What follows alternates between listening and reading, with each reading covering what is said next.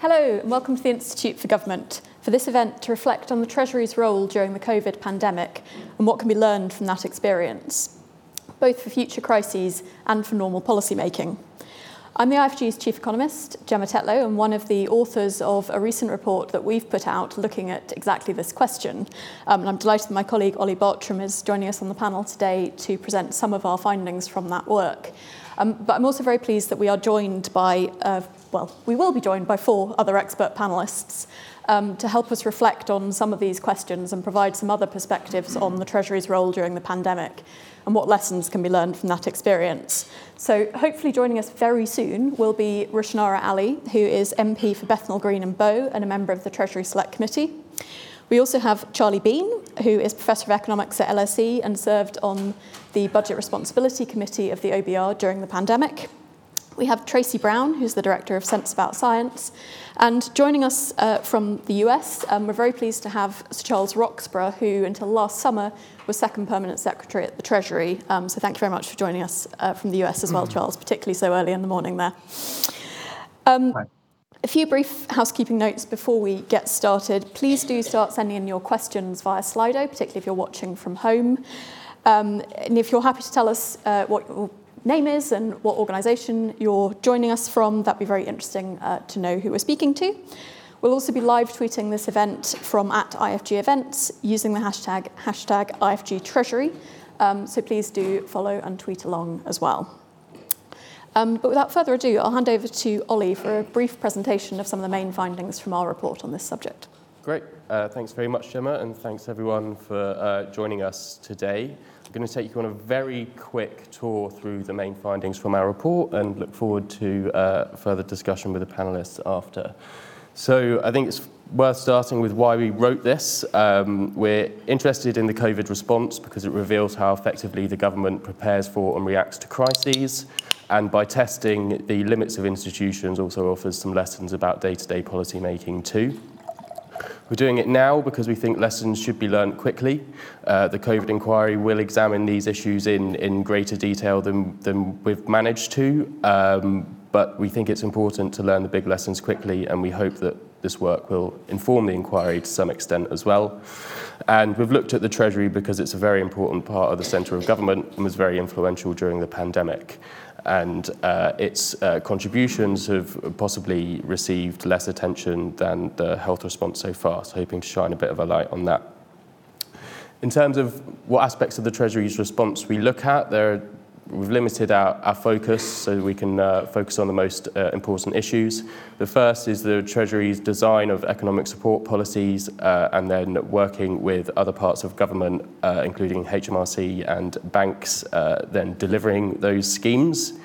Um, and then the other aspect, which is chapter three of our report, is how the Treasury contributed to central decision making during the pandemic on overall response, so on decisions around restrictions and that sort of thing. Um, how I'm going to present the story to you today very briefly is in three phases of decision making, uh, which we outline in our report. Uh, so I'll go through the first phase first which we define as between sort of March and May 2020. So those very early weeks and months of the pandemic. Context here is that there was high uncertainty, very low information, and a lot of fear. In this context, the PM and Cabinet decided to impose a lockdown.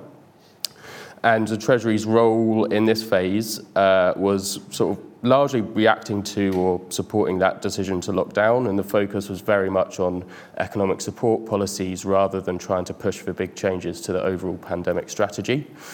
Um, I've included this chart because I want to emphasize the speed and the scale of the response. Just in March and April, uh, uh, the government announced at least 80 policies, which would end up costing at least 150 billion pounds. Um, we want to highlight the speed and the scale because I think this really demonstrates the performance of civil servants during this period, how hard they worked, how quickly they acted, how intelligently they acted to get so much support out and provide so much certainty to the country in a very short space of time. Um, it's particularly impressive that they got schemes like furlough out of the door within weeks, given that the department, along with most of uh, the rest of government, had done very little preparation for a pandemic of this type. So they had to turn pre-existing systems and data into large economic support delivery systems. So we saw furlough and self-employment support delivered through the tax system, for example. Relying on existing systems did mean that ministers had to face some pretty uh, stark trade-offs between how much support could be delivered, the, uh, the speed at which it, it could be delivered, and how much fraud risk they were willing to accept. In some situations, they did accept pretty high levels of fraud risk, such as on bounce back loans, but this was a conscious decision, and many of our interviewees felt that it was the right decision. Um, this really impressive policy response was helped by very good collaboration with external stakeholders, business groups, trade unions, external experts, and those delivering policies most importantly. So, really close involvement with HMRC, British Business Bank, Bank of England, and private banks involved right from the first day of sort of policy design, which really helped to improve its effectiveness and speed. Now, onto phase two, which is less about economic policy because the foundations for that had already been laid in the first phase, um, but rather the context here is greater discussion of trade offs both inside and outside government, both inevitable and essential given the adverse impacts of lockdown, and also more information in the public domain about the impacts of the pandemic and restrictions. So the key question we wanted to examine is how the Treasury came together with other parts of government to produce a balanced and consistent pandemic policy that could take account of all of the various different impacts. Ultimately, we found that this didn't really happen, and there was instead a tug of war in the centre of government. That's a problem because departments, including the Treasury, took a, quite a tactical approach to sharing analysis so um, only when it supported the department's policy decision rather than open sharing and synthesis of analysis to then support the process of arriving at a policy position. Um, this is problematic because of the incredibly complex nature of the pandemic. It was not a simple trade off, it was not a choice between health or the economy. There were points at which certain actions would benefit both, but you couldn't really get to that unless you were doing the proper work to combine all the different uh, uh, considerations at the centre of government. Now, to understand the Treasury's role in this, we look at three uh, sort of broad roles it fulfilled during that period. One was monitoring what would happen in the economy, so outcomes such as GDP, employment, that sort of thing found it worked really effectively with other parts of government to build up an understanding of what was happening in the economy, where to direct support, who was suffering the most. Uh, quite close working with BEIS and Cabinet Office to update the Prime Minister and Cabinet on a regular basis on what was going on. The second thing we talk about is uh, a role for the Treasury in providing a view on where the economy would go. So the OBR Office for Budget Responsibility is, of course, the government's forecaster, but things were changing so quickly during the pandemic that its forecasts were often out of date. We argued that there was a role for the Treasury in providing more sort of thought leadership across government, in um, providing a view on where the economy would go, so that everyone was working from a common set of assumptions, communication from the government was consistent, policy development was consistent. The Treasury did these for internal purposes, but didn't share their scenarios across Whitehall, They felt as though it wasn't their role. This meant that departments uh, set up back channels for economic analysis and ultimately were working from different sets of assumptions and communication was inconsistent. Third, and I think most importantly, is unpicking the causal effect of restrictions. So, just looking at economic outcomes doesn't help you to understand the impact of the pandemic or the impact of restrictions. That's because you don't know whether the outcomes you're seeing are due to the pure effect of lockdowns or the natural behavioural response of people in the face of a virus, which is to not go out, to not do economic activity. So there was a role at a macro level for building an analytical underpinning of the relationship between economic and public health, the economics of pandemics, if you like, uh, to understand what the right policy response is at various points in the progression of, of, of the crisis. And then at a micro level, there was a need to build up evidence of the sort of causal economic impact of each individual intervention to understand which was least cost. Both well, um, we don't know a great deal about what the Treasury was doing internally. But the main criticism from our research uh, for this project, which came out very strongly in interviews, was that the Treasury shared very little of it across Whitehall. People felt as though it didn't have this macro level analytical underpinning of its view of lockdowns, which was, or not, or view of restrictions, which was always negative, and it wasn't often forthcoming with evidence on the economic impacts of specific interventions. These are very hard things to do analytically. That should not be underestimated, and there is a lot of uncertainty in this sort of work. But it was possible, and particularly if external academics and researchers had been commissioned and uh, asked to input economic evidence in a more formal way, like scientists were through SAGE. Uh, we argue that this sort of lack of analysis on the economics of pandemics flowing into central decision making led to suboptimal uh, policy during the pandemic. So at some point, you had economic considerations driving delays to restrictions, even though at that point the restrictions may have been better for the economy and public health because they would have prevented stricter, longer restrictions from coming in at a later point. At other points, consideration of economic and other social aspects were probably not weighed as heavily as they should be. So we're sort of go, going from one extreme to the other. The other symptom in terms of policy is inconsistency across departments. So Eat Out to Help Out is the classic example where you had an economic policy acting against health objectives. Now, phase three, we found that things improved quite a lot. Um, so interviewees said that government was better able to come together to consider all of these trade-offs, and this ultimately resulted in a more considered policy. Uh, they point to the spring 2021 roadmap as a good example of this. Two reasons for that. One is the vaccine aligned, aligned everyone's incentives a bit more. Um, so people disagreed less about what the, what the policy prescription was. But we also find that a stronger unit in Cabinet Office to actually bring everyone together and agree on a common set of evidence and come to a consensus on that, even if they still disagreed about policy, led to much better decision making. It avoided the situation in 2020 where people would dispute the evidence because it contradicted their policy position. So, what does all this mean for what needs to change? I'm only going to skim through these very briefly, and you can find them in full in our report.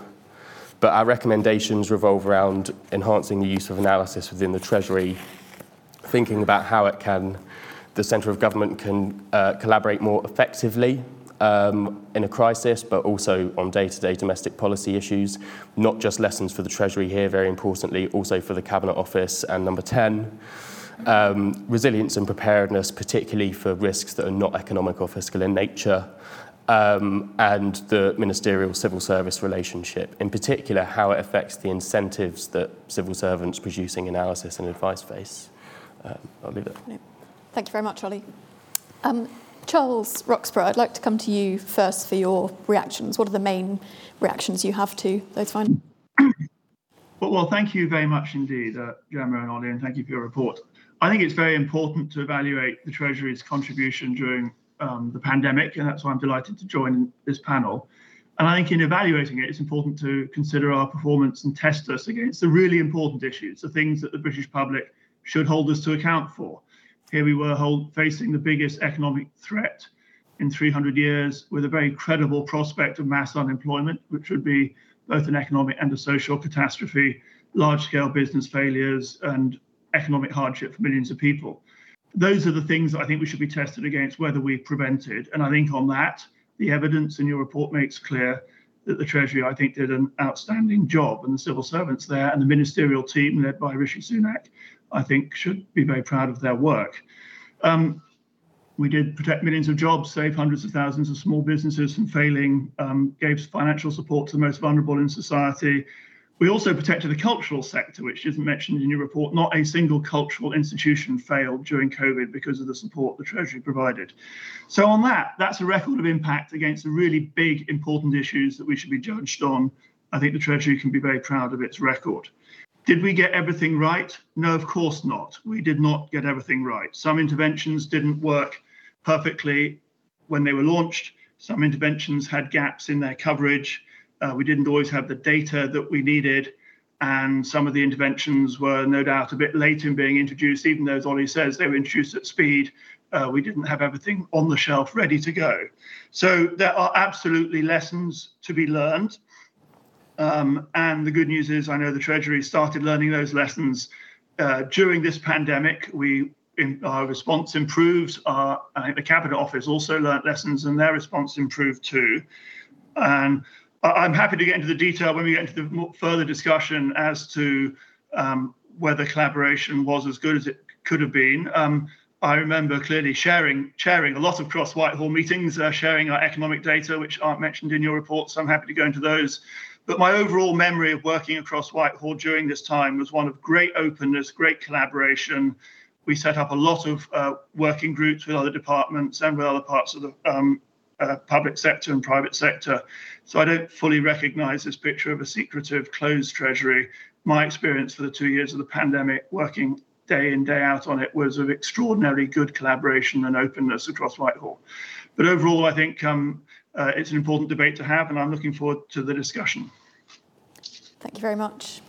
Tracey, I'll come to you next. Well, that's a good moment, I think, because looking at this from the outside, um, Sense About Science works with the public and I've worked with the public for over 20 years looking at policy evidence and, and access and understanding of, of policy evidence.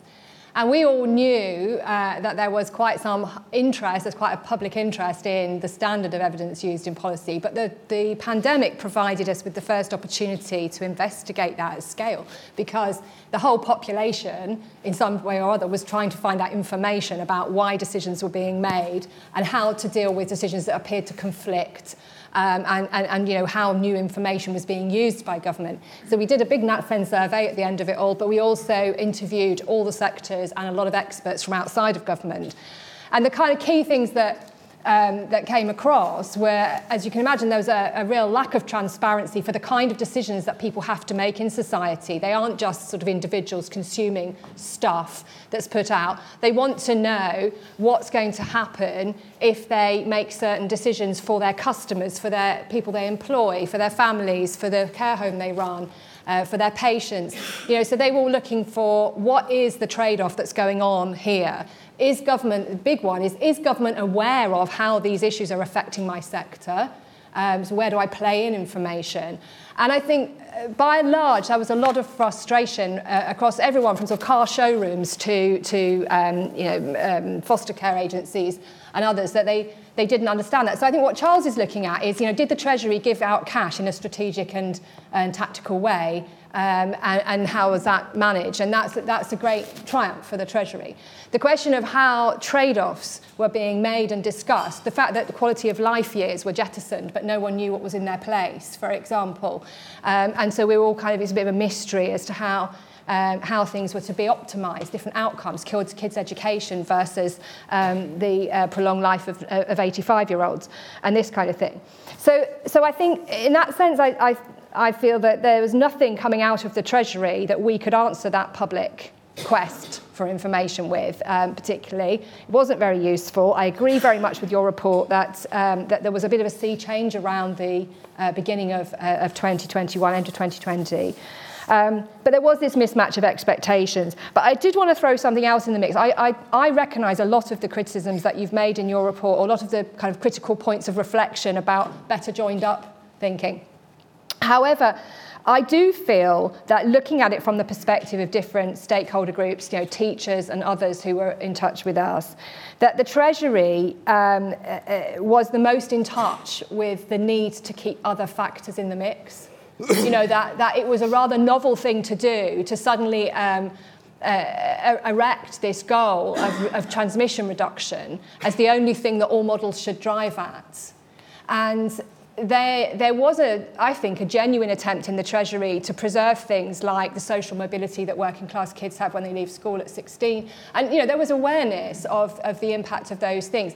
The problem was it became kind of subversive to be thinking like that. And I think the Treasury sulked a bit about that um, and pulled back from actually leading that discussion or felt maybe just felt very vulnerable that the press would play that badly or whatever. But there was a feeling from, from I think, from the outside that the kind of leadership on having the discussions about trade-offs that you might have expected from the Treasury wasn't there, even if the cash uh, was, was bringing up the rear. Fantastic. Thank you. Charlie. Uh, okay, uh, reflections on three dimensions. So starting with uh, the di- dimension where I think the Treasury really did well, uh, and which has already been uh, alluded to, was the policy response. Um, if you go back to the uh, start of the pandemic, basically what we were concerned about was that it would result in substantial permanent damage to the supply capacity of the economy, mm. uh, as well as obviously hardship to individual households uh, and businesses. Um, and the, although it was very expensive, what the Treasury uh, put in place, uh, it did what it was supposed to. Uh, so that the, the damage to the supply capacity, insofar as it has been, was entirely on the labour supply dimension, with the, particularly the early retirements. And it's difficult to see how the Treasury could have done anything about that. But they destroyed, they, they avoided unnecessary destruction of um, business capacity. Um, I, I, thought a lot of the individual policy measures, uh, you know, cleverly exploited existing structures. So the furlough scheme is the, the very good example, uh, put into place very quickly. Uh, and I do want to defend uh, the Treasury on the bounce back loan scheme in particular, which is uh, there's been some criticism of the potentially high levels of fraud. Um, it's easy to point to those in hindsight, uh, but the question is could you have designed a scheme which was fit for purpose, um, uh, which didn't have that problem? And the key thing was that before the bounce back loan scheme was introduced, uh, there just wasn't any way to deal with the volume of potential loan applications mm. from small, smaller businesses. So you had to have something that uh, took the banks out of close scrutiny, if you like. Um, so I think it's very difficult uh, to see a scheme that would have delivered on its objectives with markedly lower uh, fraud. So they're the uh, I think where the Treasury showed its real strength. I mean, the, the Treasury is a good department when it comes to crises, possibly because it get, gets lots of practice. Um, but over the years, I've seen, uh, seen the, the Treasury do very well in crisis situations. Um, uh, another area I think they did particularly well was on the monitoring mm-hmm. of the consequences of the pandemic. Um, I mean, in general, the exploitation of real-time data, things like the Google Mobility Indices, payments data, all sorts of unconventional uh, data series became necessary to track how the economy was evolving and not wait for the normal official statistics. Um, so worth saying, actually, the, the Office for National Statistics mm-hmm. also played a, a bit of a blinder here. Uh, so the rapid introduction of the BICS, uh, so it was, I think, the uh, business interruption from COVID survey. This now is business insights and conditions survey. Um, but anyway, the fortnightly uh, survey uh, was an important um, ingredient, and of course, the random testing for infections, which was very important in uh, getting a handle on actually how widespread the disease was. Um, so there are a couple of good things. Um, where I think the Treasury performance, at least from the outside, looks less strong uh, is basically on the analytic uh, dimension. Uh, and because I think the Treasury uh, is well placed to think about trade offs. That's what economists do, after all. Um, but certainly from the outside, uh, it looked like uh, the Treasury was playing the role of the um, d- defender of the importance of taking account of economic and other um, uh, interests as against the health interests. And that adversarial uh, setting, I'm not sure was helpful. Whereas ideally, what one wants to be thinking of what's an efficient design mm. of a set of policies so that you achieve the desired health ends uh, with minimum disruption to the economy, education, all these other things, which you can think of as attaching prices to individual policy interventions. Um, so these are not necessarily economic interventions, they're uh, pharmaceutical mm-hmm. uh, interventions and so forth. Uh, and then basically you have an R budget, uh, which you can spend that's sort of consistent with keeping the pandemic under control, but achieves that objective uh, in the uh, lowest cost way. Um, and I think the Treasury could have certainly contributed to the wisdom of the discussion across Whitehall if it was basically trying to couch things uh, in that framework, whereas it did appear to be in a sort of much more adversarial role with the, uh, the health side of things. Uh, and I think that, that there's a question about how much of that was deliberate choice, how much of it was accidental, how much of it was lack of expertise uh, in the Treasury. But I think that is an area when thinking for the future uh, that you would want to increase the Treasury's capability and indeed uh, Whitehall's capability uh, for dealing with these sorts of events in the future. Mm. And just to clarify, uh, as Ollie said, um, our report, we could only go so far in understanding what was actually being done within the Treasury. So just to clarify, given that you were in the OBR at that point, is did you also not see any of that sort of analysis? Um, in, in, indeed, and I have to say, uh, my perception was often that the Treasury was sort of leaning on our uh, analysis. Um, uh, now, you know, the, the, the OBR is a small operation and we didn't have a lot of people uh, working on. So a lot of it was um, sort of pretty rudimentary uh, in terms of developing models of the impact of restrictions and things like that. And we obviously developed those over time. Mm. Uh, but I certainly had the impression that actually the Treasury were then using them for their for constructing their own scenarios, which was, was fine, mm. but I didn't see a lot of original uh, analysis coming out of the uh, the Treasury, and in particular this question about designing packets of intervention, mm -hmm. uh, sets of policy interventions, which achieved objectives in the least cost way. That's the sort of thing I would have expected uh, the Treasury to be able to, uh, to lead on. Right, thank you. Roshanara, thank you very much for joining us. Thank you. Apologies um, for the delay. Yeah, with apologies that you haven't heard everyone else's comments. Um, I just wanted to get your sort of reflections on this question um, and our, report to the extent that you've seen those. Yeah, I've seen I've seen an excellent summary of your report, and congratulations. I think it's really important for us to reflect uh, on what went well, what didn't. And I, want to start off by, uh, I know Charles is on online. I want to start off by uh, recognizing the enormously challenging circumstances in which officials across Whitehall had to work uh, and the incredible uncertainty uh, that we all face. Uh, and it's in that context that we've got to recognise that, of course, these decisions are made. So what I'm about to say, I hope, is not is, it doesn't, is not taken as criticism of individuals, officials, public servants across our public services, and of course people in the private sector who made a huge contribution, and, and those in, in the OBR and Bank of England, all those institutions that I had the uh, opportunity to, of course, meet virtually uh, as a member of the Treasury Select Committee. Uh, and I think I, what I want to do is just reflect on a few um, points. The first is that we entered into the pandemic uh, less prepared than we should have done. Uh, and that's to do with health spending. That's to do with reductions, hundreds of millions of pounds of cuts in primary care. So we went into the, into the pandemic less resilient than we could have been. And that was a political choice.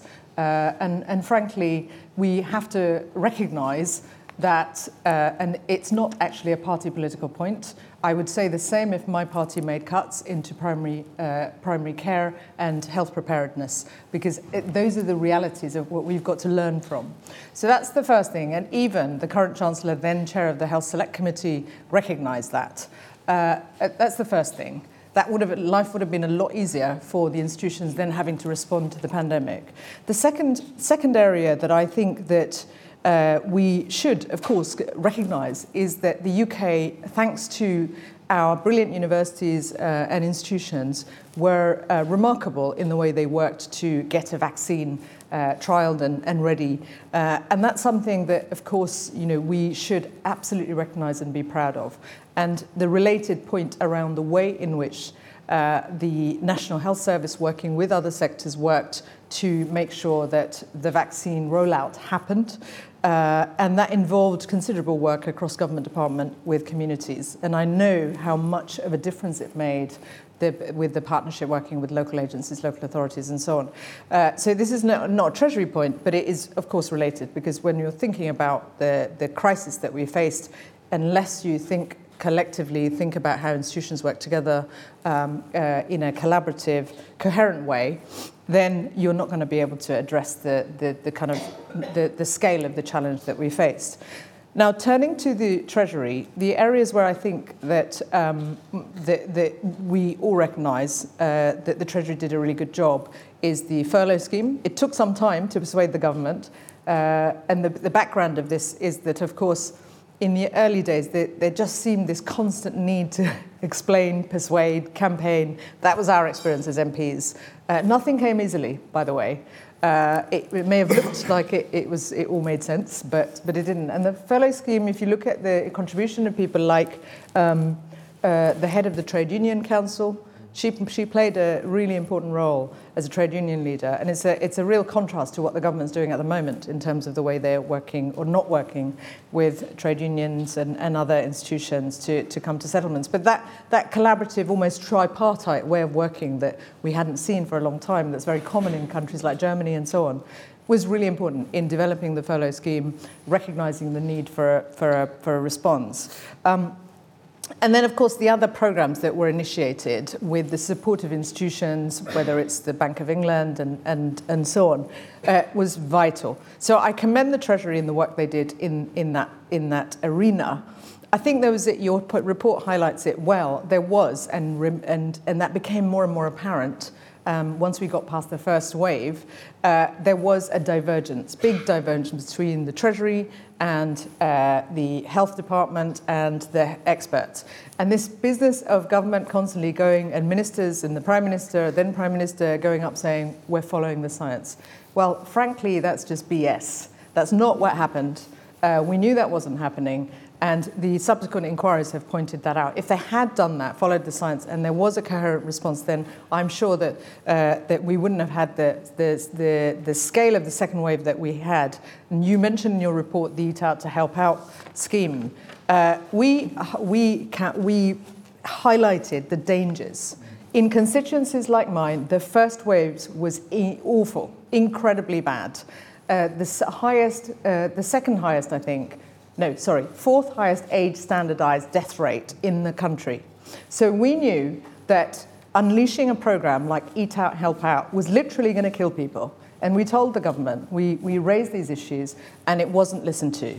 And my reflection in terms of the Treasury uh, and the civil service is I feel that over recent years, the civil service has been weakened uh, by subsequent, um, we've had so many different uh, prime ministers and gov- uh, different governments. But over the last few years, the civil service has lost its confidence. And during the pandemic, it didn't have, and, and frankly, I think the Treasury officials, and I'd be interested in Charles's reflections on this, did not have the confidence to say to the then Chancellor and the current Prime Minister, this will be a disaster. This is literally going to kill people. You cannot do this. Because the reality is, it did. And the evidence by Warwick University pointed this out, uh, and others have pointed this out. We saw this. We saw this on the ground because the second wave in constituencies like mine because of a political choice that the Chancellor, now Prime Minister, made, was made the first wave look pretty, pretty um, uh, tame. And, you know, a lot of people died in the first wave.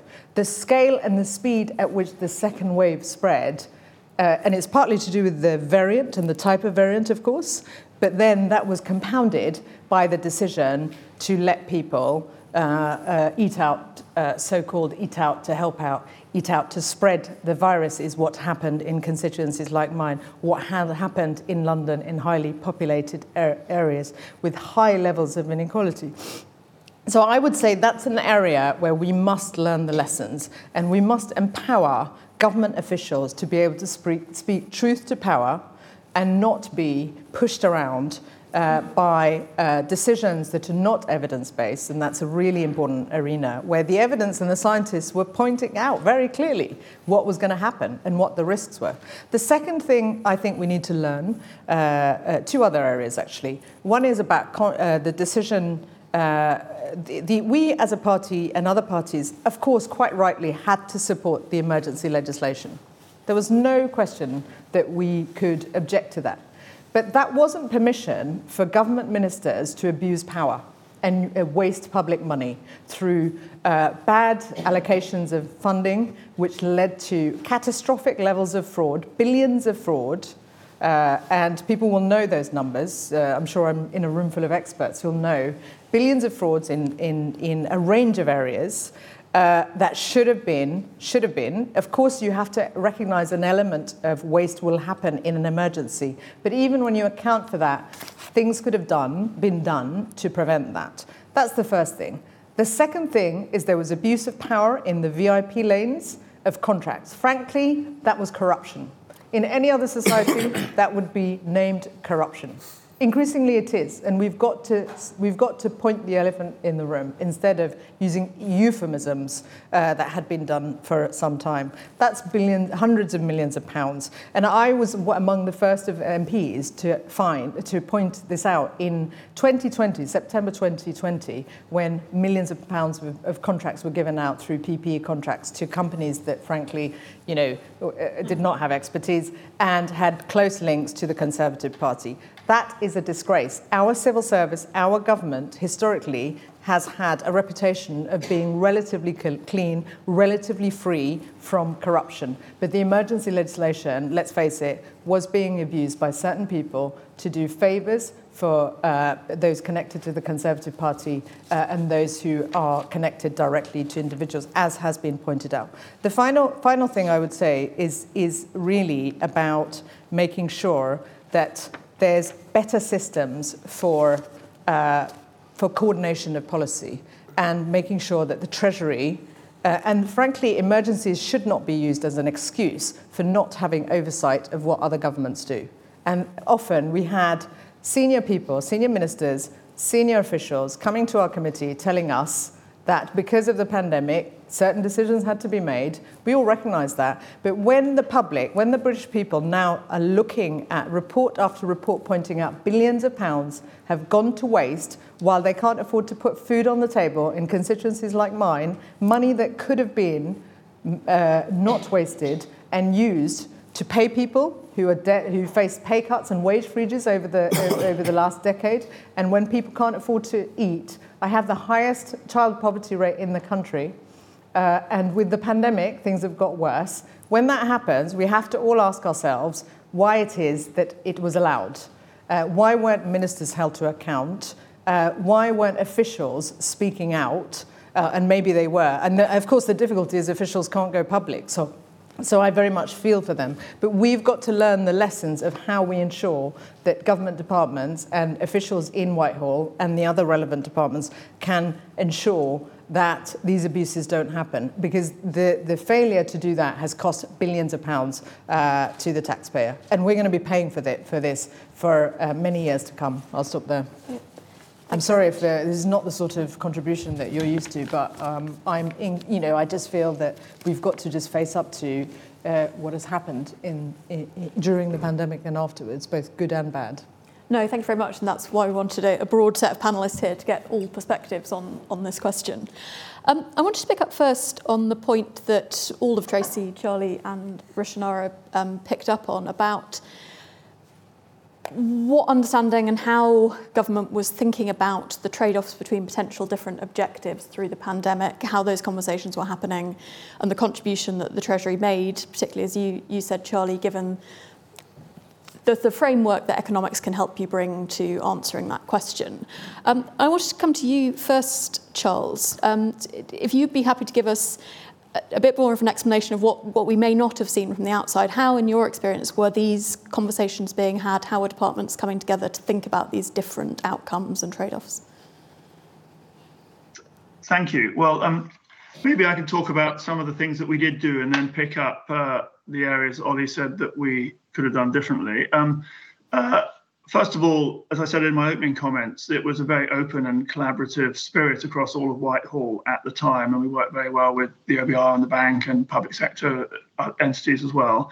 Um, I, I, chaired a meeting uh, on a monthly basis to share our latest economic perspective on what was happening in the economy. That was open to all permsecs and senior officials.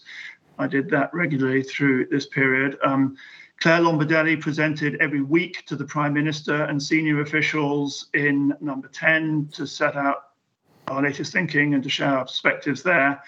Uh, we seconded people from the Treasury to the Cabinet Office to help strengthen their ability to integrate and uh, strengthen their analytical capabilities at the centre of government. Um, uh, we haven't talked much about sectoral analysis because what's happening in the economy overall is of big interest, but what was striking about this pandemic was how different the impact was on different sectors. So we set up sector focus groups, which I chaired uh, with, for instance, the Department for Transport to look at what was happening in aviation and in airports and with uh, BEIS to discuss what was happening in the big industrial sectors.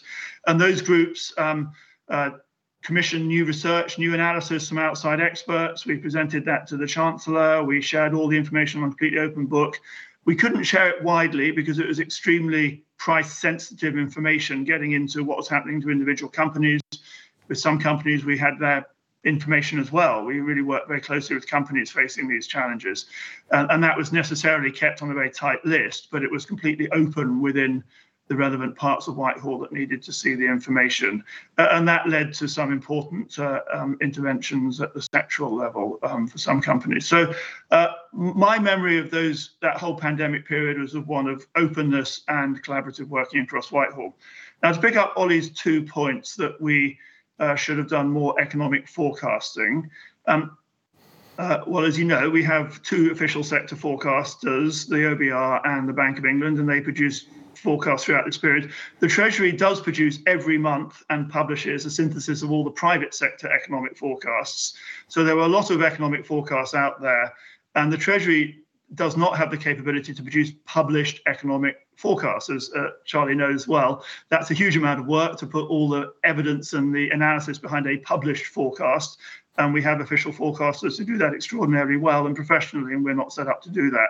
So I don't think another forecast from the Treasury would have been helpful given all the other economic forecasts that we were working with and that were publicly available.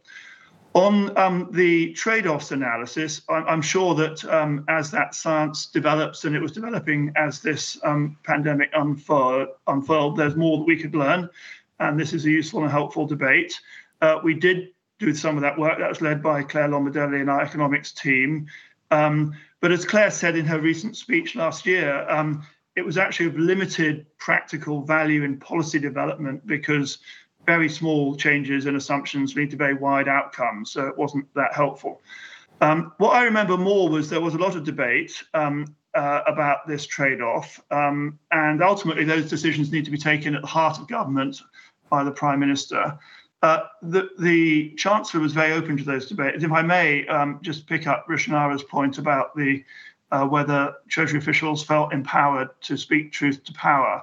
I, am now not in the Treasury, so I can say exactly what I like and what I think um, without fear or favour. And I can say completely honestly that in my nearly 10 years at the Treasury, I served four chancellors, and they were always open to challenge and contrary points of view and they never put pressure on me or any of my teams to shade what we thought or the analysis that we did. Now, naturally, chancellors don't always agree with Treasury officials and they can make their decisions. And when they make their decisions based on our advice, um, they um, will say yes or no to whatever we advise. And then our job as officials is to go out and implement and sometimes defend to the Treasury Committee those policies. Uh, but in all my time in the Treasury, I never felt a chancellor wanted to close down debate. In fact, all four chancellors I served were really excellent at listening to challenge and welcoming that debate. Thank you very much. Rishna, can I come to you with the, sort of on the same topic? I mean, this, mm-hmm. in a sense, the pandemic threw up yep. some unusual types of policy decisions that were having yep. to be made, and sometimes those were put to MPs to vote on whether mm. lockdown should happen, that sort of thing. Yep. Can you, how did it affect your role as, as an MP and on the Treasury yep. Select Committee, the extent to which analysis was or was not made available and your understanding of the basis on which government was suggesting proposals? Well, I think what I would say is that the first thing was, of course, Parliament, when Parliament shut down, the two committees that were allowed to, to remain was the Treasury Committee and the Health Select Committee. So we were fortunate, those of us on those committees, to be able to ask the Chancellor, then Chancellor, now Prime Minister, questions um, and also other ministers. So that was really helpful, as, as well as, of course, uh, Charlie and others and, and the Bank of England. That was helpful because uh, it meant that we had more um, more of a say and uh, and so on to expose issues that we were concerned about, and, and we did right the way through, mm. uh, including you know I raised issues about supply chain disruptions. We talked quite a lot about sectoral issues like hospitality, um, and also the one area the one area I didn't mention uh, is the excluded. There were three nearly four million self-employed people, uh, and there was a massive issue with those people, and they didn't get the support uh, that they needed. Uh, I still come across people who were, you know, were indebted because they got no help from the government because of they were freelancers and so on or micro businesses. Um, so we were able to expose a number of issues. We didn't win all the battles, uh, for excluded being among them, um, but but there are others where we did feel that uh, there were there was a more iterative approach, and and and you could say, well, what about this? What about this? What about this? Um, uh, you know, uh, I remember before lockdown, the chancellor came uh, and he had you know he had an hour uh, and we were putting on the sort of, it was almost like, here's another thing, and here's another thing you need to do. And it was more like that at that point. Uh, the, the second thing I'd say is around, um, uh, uh around the lockdown uh, sort of, the, the, the kind of absolute palpable fear in communities up and down the country where they could see dead bodies piling up in Italy and other places some weeks before uh, before uh, things got bad in the UK, and uh, the just horrific levels of frustration of having no decision made by our government. Uh, and so we had to kind of we had to get into campaigning mode of trying to persuade ministers, trying to persuade the government that we ought to get into lockdown. Um, and that was very frustrating. So, uh, so I, think as MPs, and I know lots of colleagues across parties had to do this. As MPs, what we had to do is take things, matters into our own hands, actually, which was, you know, and I, that was my experience. I had to, so I started ringing up um, local organisations, local faith buildings that congregate large numbers, community centres, wedding venues. I mean, I, am not making myself very popular at the time, ringing people up, trying to get them to cancel weddings. I mean, literally having to do things like that because the government wasn't going, you know, announcing lockdowns. And I, we knew those of us in very large, diverse communities, lots of faith institutions, community gatherings, that, um, you know, a thousand people congregating uh, is a lot of spread. Uh, so two, three weeks before lockdown, we were doing that in our constituencies, encouraging, working with local authorities to do that. And you sort of really felt like the government wasn't, you know, you know, the, the, government wasn't really with you at that point. Once we got into lo- lockdown, um, this, the system of accountability and parliamentary scrutiny all t- took some time to get into to place. Um, the, the things that worked well was, you know, ministers, um, which took a bit of time. Some ministers were better than others. I'd say the, the, minister, the vaccine minister was among the best in terms of coordination and working with colleagues across parties. Um, but there were others that were, it was more complicated. So the, the, the, the way in which Parliament had to kind of adjust and adapt was a challenge, uh, and there was very limited scope for holding the government to account in the first era, unless you happen to be on the committees, you know, that, that I mentioned, my committee and, and health committee and so on. Um, so so it, was, it was a really challenging time, and of course, if you're, if you're in that um, sort of position between institutions, the other thing that came up a lot was um, and of course, I'm not, this is not a criticism of any individual ins- institution. It was just a fact that the, the national decisions and how it translated in terms of health authorities and health, the health sector and what they were trying to do. Uh, uh often it took it, it, did it needed the intermediaries like MPs and others to try and sort of bridge those gaps. Um, and, there were some notable wins in terms of persuading the government. But again, as, as, I say, it took a lot of work that shouldn't, frankly, it shouldn't have taken so much persuasion and convincing, but it was often like that. Um, there were things like uh, differential impacts on groups. It took quite a lot of work to persuade government ministers that they need to think about risk factors, health inequalities, and race. Um, it took some time, uh, and as a consequence, I would say that some groups, um, uh, the disproportionality uh, was in, you know was exacerbated because of the failure to to recognise that that that some groups were going to be hit much harder across the board, um, both in economic terms as well as in terms of the health effects. Gemma, right. might I, might yeah. Pick up on just that theme because. Yeah I think yeah, we've been talking about what, what analysis is done inside government and what is shared, which is not enough of mm. it.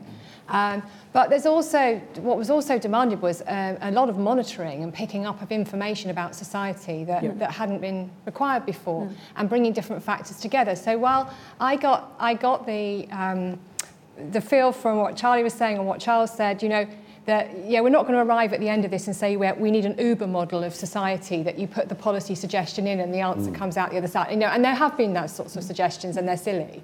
But I do think there are proper discussions to be had now about things like, for example, there is a sweet spot when you close the schools where you reduce transmission but you have the least amount of damage to a child's education. We don't know what that looked like as a model Yep. For example, we know that there are key intervention points where you really mess around with a kid's yep. chances and leaving at school at 16. We don't know how that would have looked if you'd put that into the model with the transmission dynamics because it didn't happen and no one actually had the opportunity to suggest it. We had epidemiologists working with SAGE who wanted to do that kind of analysis, but it, they were looking, looking, looking for it from the Cabinet mm-hmm. Office or the Treasury, nothing, no, no command came. Mm-hmm. Um, and, and I think there are places like that where, and, and, and, you know, the point about obviously the role of multiple deprivations and mm. things like that that suddenly start to make policy look quite different. And when you've got multiple interventions that are hitting people mm. from different ways, and who's putting that together to look at the combined effect of those things over what period of time?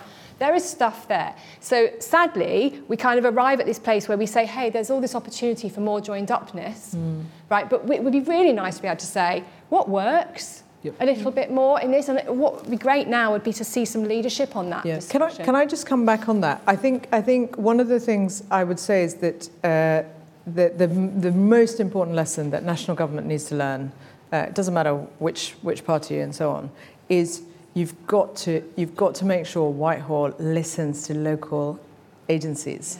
Because actually the local authorities often were you know they were organizing responses that were so very rapid And, and of course, that, that's the other bit we didn't talk about, which is we entered into the pan- pandemic with local authorities very substantially weakened. There were local authority leads who were terrified of spending money because they were, you know, they used to, well, how are we going to make up for it? Is the government going to pay us? So, so that, that part is absolutely critical. And on education, you mentioned education and the data. There's a lot of data. We were, and MPs were sharing it. We were telling the government health inequalities in boroughs like mine concentrated housing, that is going to make it much, it's going to spread faster. We're going to have higher intergenerational families. We're going to have much higher death rates. And it fell on deaf, ear, de- deaf ears in the first few weeks. Uh, so, so awareness of data that already exists, listening to the evidence, listening to people who actually know what's going on on the ground is something that took much longer than it needed to and cost lives. And the school point you make, um, I, I'll just give you one anecdote it was absolutely exhausting persuading ministers to give laptops to kids in my constituency.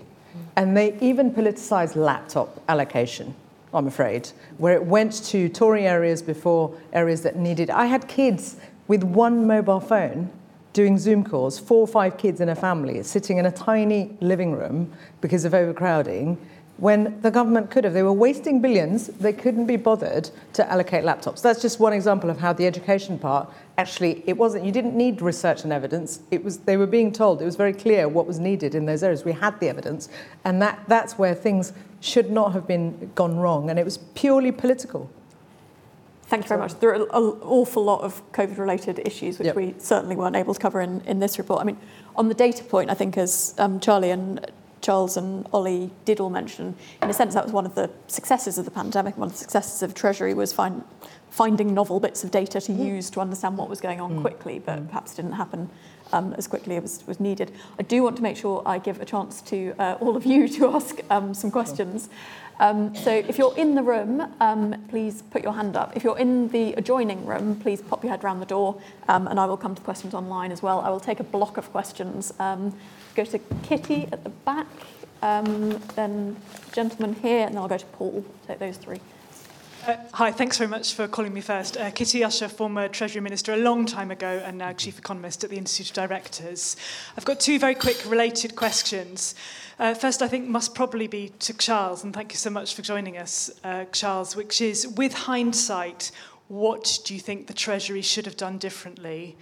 And then on a specific point, Charlie, I was really um, taken by uh, your description of how well furlough had worked to prevent scarring, but obviously we did have the specific scarring of, of older workers mm. uh, leading, uh, leaving the labour force. So I just wonder, is there any way that um, perhaps furlough could have been designed differently or some kind of policy intervention with, with hindsight that would have perhaps kept that cohort more active and less likely to have left the labour market?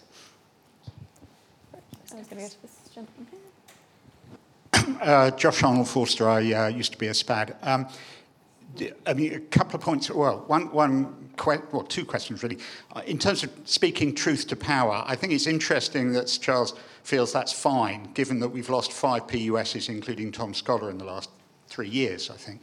But the question I've got really is on, um, is on at what point did the Treasury look at debt management? Because we are now in a situation where uh, the, the, Bank of England predictably is going for quantitative tightening. You must have presumably discussed this with the Bank of England. This means that the sorts of things that Roshana was talking about, about the damaging effects of this on primary health care, on uh, local government financing, etc., etc. So, did at any point you look at re- reconfiguring how government debt was managed? Look, say, lengthening the length of bonds. And then Paul over this side. Paul Wallace, I'm a journalist. Um, obviously, I think we could acknowledge that the Treasury did a very good job at shipping out lots of money helped by a compliant Bank of England. But on the broader question about mitigating the economic damage of the pandemic, I'd put it to you, uh, I'd argue that it was, the Treasury was on the wrong side of the argument because it was constantly resisting early interventions that would have reduced and, and slowed the spread of the epidemic, which simply meant that then much more onerous and long lasting restrictions had to be put in place. And that helps to explain why Britain's economic performance in the pandemic was so poor compared with other countries in Europe. Thank you. I will um, throw in a couple of questions. Well, one question probably from uh, online as well. And I think given the time, we will have to have one round of responses. Um, so when I come to you, please do also feel free to add any final reflections you have, or if there's anything in particular you would hope that the Treasury takes away from this event, um, please throw it in at the same time. Um, so the one I will add in um, from online um, is we have an anonymous questioner asks Should the Treasury seek to fund a specialised central analytical research team to build high skilled analytical jobs to improve the ability to react quickly to new analytical challenges? Um, so that's one which I think we, we do pick up in our report. So yeah, everyone say yeah. Um, so Charles, I'll come to you first. I think some of those were specifically for you. So perhaps in particular, you could pick up on Kitty's question about what Treasury should have done differently and Josh's question on the extent to which the Treasury looked at debt management um, and spoke to the Bank of England at the time. Um, so I'll come to you first. Oh, uh, uh, you seem to be muted. Just, just, thank you. I'm happy to answer those points. I'd also just like to pick up that point about truth to power. Um, I, I, left at the end of June um, of last year when Rishi Sunak was still the Chancellor. So what I said related to my experience in the Treasury. I just wanted to say that I too was shocked uh, by the dismissal of my colleague and friend Sir Tom Scholar, and um, that was the wrong. I think that was a terrible outcome, and I think that was not good for the civil service. But I believe the Treasury has bounced back from that, and I, everything I hear now is that it's back to normal. But just wanted to put that on the record. Um, uh, debt management first. Um, I mean, the Debt Management Office is one of the unsung heroes of this crisis. They did an amazing job of financing uh, this uh, enormous need. So well done to Sir Robert Stheeman and his colleagues in Debt Management Office. Um, uh, we, we they, they raised the money the best way they judged it to do in the right sort of tenors and where the demand was, and they have an amazing record of raising money for the government. Um, and uh, we followed their judgment as to what the right maturities were to raise, where the demand was in the money. So we went with our normal model of using them. And compared to other countries, we do have quite long tenured debt, so um, that that helps. But there wasn't a sort of fundamental shift of strategy, other than that um, Sir Robert and his team had to raise a lot of debt quickly at the time, and they did it brilliantly. What, in hindsight, would we have done differently? Um, it's a very difficult question. I think the things that I wished we had had um, data is one, and I know HMRC just recently consulted on that. We we didn't have all the data we needed um, to understand, um, you know, where people worked or what their occupations were. Um, we didn't have household level data, so that is something I think would have been useful to have had, which we didn't. And I think a lot of the interventions which we had some of, but not all of them, and we designed at speed. Uh, I wish we'd had those um, ready on the shelf at the beginning of the pandemic. The good news is that they will be ready on the shelf for future Treasury officials because we made sure we documented them all with simple um, playbooks and instructions of how to rerun these uh, interventions again. So we'll be better placed next time. But I, I, wish we'd had more of the tools on the shelf at the beginning. Thank you very much. Um, Charlie, do you want to pick up on Kitty's question about reducing scarring? Uh, yes. I, I, it's not easy to see any um, specifically pandemic related uh, intervention that would have helped here. Uh, it, it, does, to, to a degree, depend on why exactly these older workers have chosen to leave the labour force. But my read is a lot of them basically it's a lifestyle uh, decision, partly prompted by the pandemic. I'd say it's very good at concentrating one's thoughts on one's own mortality. Mm. Uh, and you start thinking, well, do I really want to keep on working till I'm 75 or whatever. Um, and I don't think you could have avoided that by uh, you know, any different structuring in the furlough scheme or anything like that. Uh, that said, I do think some uh, government policies have facilitated it, particularly early access uh, to, uh, to pensions haven't, uh, haven't helped. Um, can, can I just make a, a comment on uh, debt management? Uh, since uh, Charles has obviously focused on what the DMO did, but of course there's another element to this, which is what the Bank of England did, which was buying pretty much the same quantity of debt that was being newly issued in the secondary uh, market, which certainly made it easier for the DMO uh, to um, uh, deliver. Uh, I should say, I think the banks monetary policy decisions were, misguided here. Uh, I could see the argument for quantitative easing uh, early on in uh, 2020 when there was turmoil in financial markets, but it was not obvious why they should have continued at such volume for so long. If you think about what a pandemic does, the lockdowns, it screws down on both demand and supply by roughly the same order of magnitude. It doesn't open up uh, an obvious output gap. So the argument for substantial monetary support seemed to me rather, uh, rather missing. So I think there's a question mark about the Bank of England's engagement here. Um, uh, th- there's finally your, your long uh, but very specific question uh, about should the Treasury have a high quality analytic team? Yes. Yes. uh, the problem is for them to hang on to those people. And of course, there's been a history of people uh, at the Treasury early on in their careers. I'm one uh, who then left uh, uh, pastures which seem greener elsewhere, but uh, I do think the Treasury would benefit from uh, an in-house, high-powered, flexible analytic team. Tracey, do you want to pick up on that question and any of the others?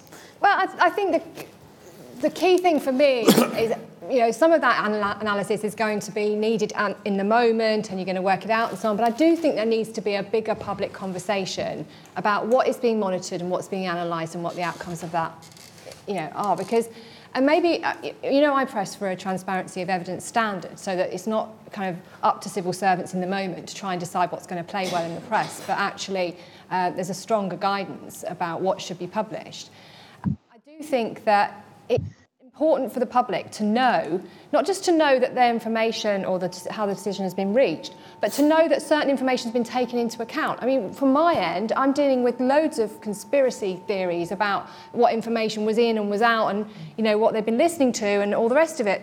It would be really nice to actually be, be able to defend good decision making because I knew what the government uh, was listening to because it was said, but it wasn't. It was all very secretive and, and I, it was not good enough. And I think, you know, there are things to be learned there on the economic side from, from where the science was. Mm. Um, and I, I would be frustrated if that wasn't a discussion that the, the Treasury now led you know, rather than sort of be pulled along to, the Treasury has an opportunity to talk about what does need to be monitored more and what we should, the public should expect to be able to see in the evidence behind policy. Mm. Um, and, you know, and, and also what kind of an analysis is needed. So I just think the Treasury's got a big role to play there potentially for something quite profoundly beneficial for the future. Great, thank you. Rishnar, were there any other questions you wanted to pick up on? Well, I, I, mean, just on debt management, I think, and the point about, I mean, at the time when the Bank of England went down the QE, QE route, interest rates were very low, and I, and I think there was a real kind of, they were taken a, by, most people were taken by, by surprise, but we should have prepared for that. The interest rates couldn't stay low indefinitely, and there was a debate. We had this debate um, about whether inflation, uh, the whether, whether inflation was going to be transitory or not. Mm-hmm. Um, uh, the Americans were saying it would be, and then, uh, uh, but there was a sort of there was a sort of determination to stick to this belief that it was transitory. Um, and once again, and we've had these discussions a number of times with the current Bank of England governor, once again, what became clear, and in a way, I suppose we've all got to learn from this, is events. It's events, dear boy or dear girl. Um, uh, that the events of Ukraine uh, and, and the rest of it took everybody by surprise again. So, having had the pandemic, perhaps we should have just uh, expected events like that to destabilize uh, the, the, economic sphere. Uh, and that's another important lesson for government, Treasury, and uh, Bank of England to reflect on. Um, because it's no good saying, well, we didn't see, nobody could have predicted uh, the Ukraine conflict. Correct. Um, we didn't believe that it could happen, um, but it happened. So, can we do more around shocks? Um, the other shock that we didn't talk about is we entered into the pandemic with having left the European Union, of course, and it's having a knock-on effect now in terms of recovery because we, our economy is being hit by four or five, five percent, depending, depend, three to five percent, depending on how you look at it, um, on uh, output, economic output. So we're going, we're coming out of it much weaker in terms of access to markets. And the final thing I'd say is about politics. It doesn't matter. I mean, we have amazing civil servants. I mean, I commend them for what they do and what they, you know, and I, I'm lucky enough to have worked in the civil service for a period, um, very long time ago. Um, and, uh, you know, we are very lucky um, to have the, the public servants that we have. But what we weren't lucky with, I'm afraid, is some of the people in politics at the time, at the top of government. There were some very good people, and there were people who just actually made it very difficult to do the things we're talking about. So you can have all the evidence on the planet, but if at the political level people don't respect their respective positions and role, and there are abuses of power, and there are, you know, things don't function in the, with the respect of constitutional arrangements. Um, as we've seen in the last few years, it's a very unusual time in politics that, that we've experienced as well. That makes everything much more difficult for officials, um, you know, Charles is saying he's, he's had good chancellors who, who he's been able to speak truth to power, but as he acknowledges, he, you know, one of his colleagues was kicked out by the, the, the chancellor the, that was in the Liz Truss government.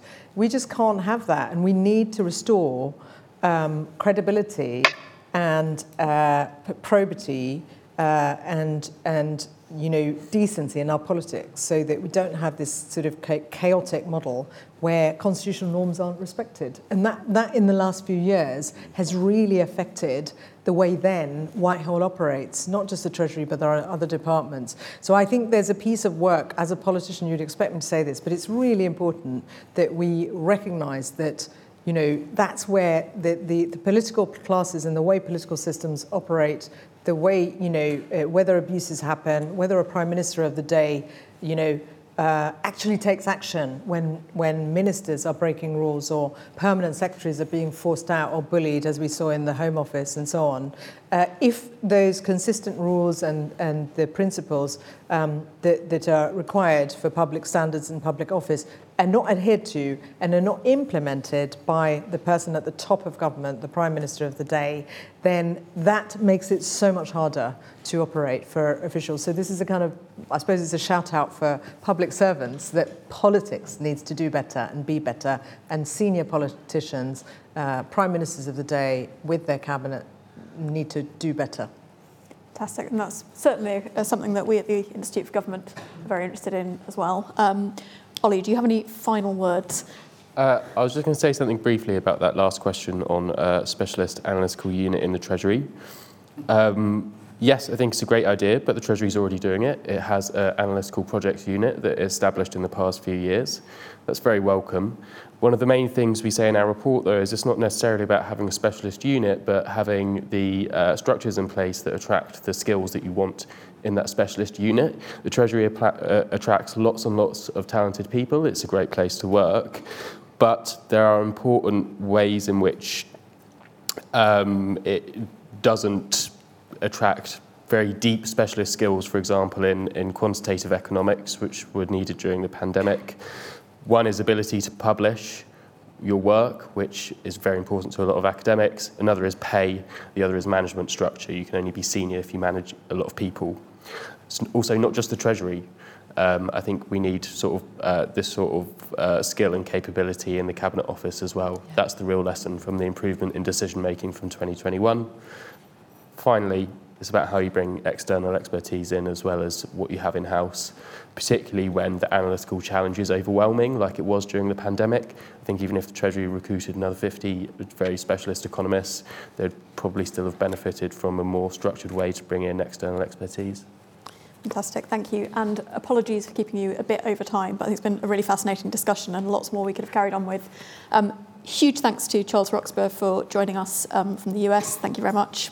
Um, thank you also to our other panelists, Rushanara, Tracey, Charlie, and my colleague Olly, and thank you to all of you for coming. Thank you. Thank you.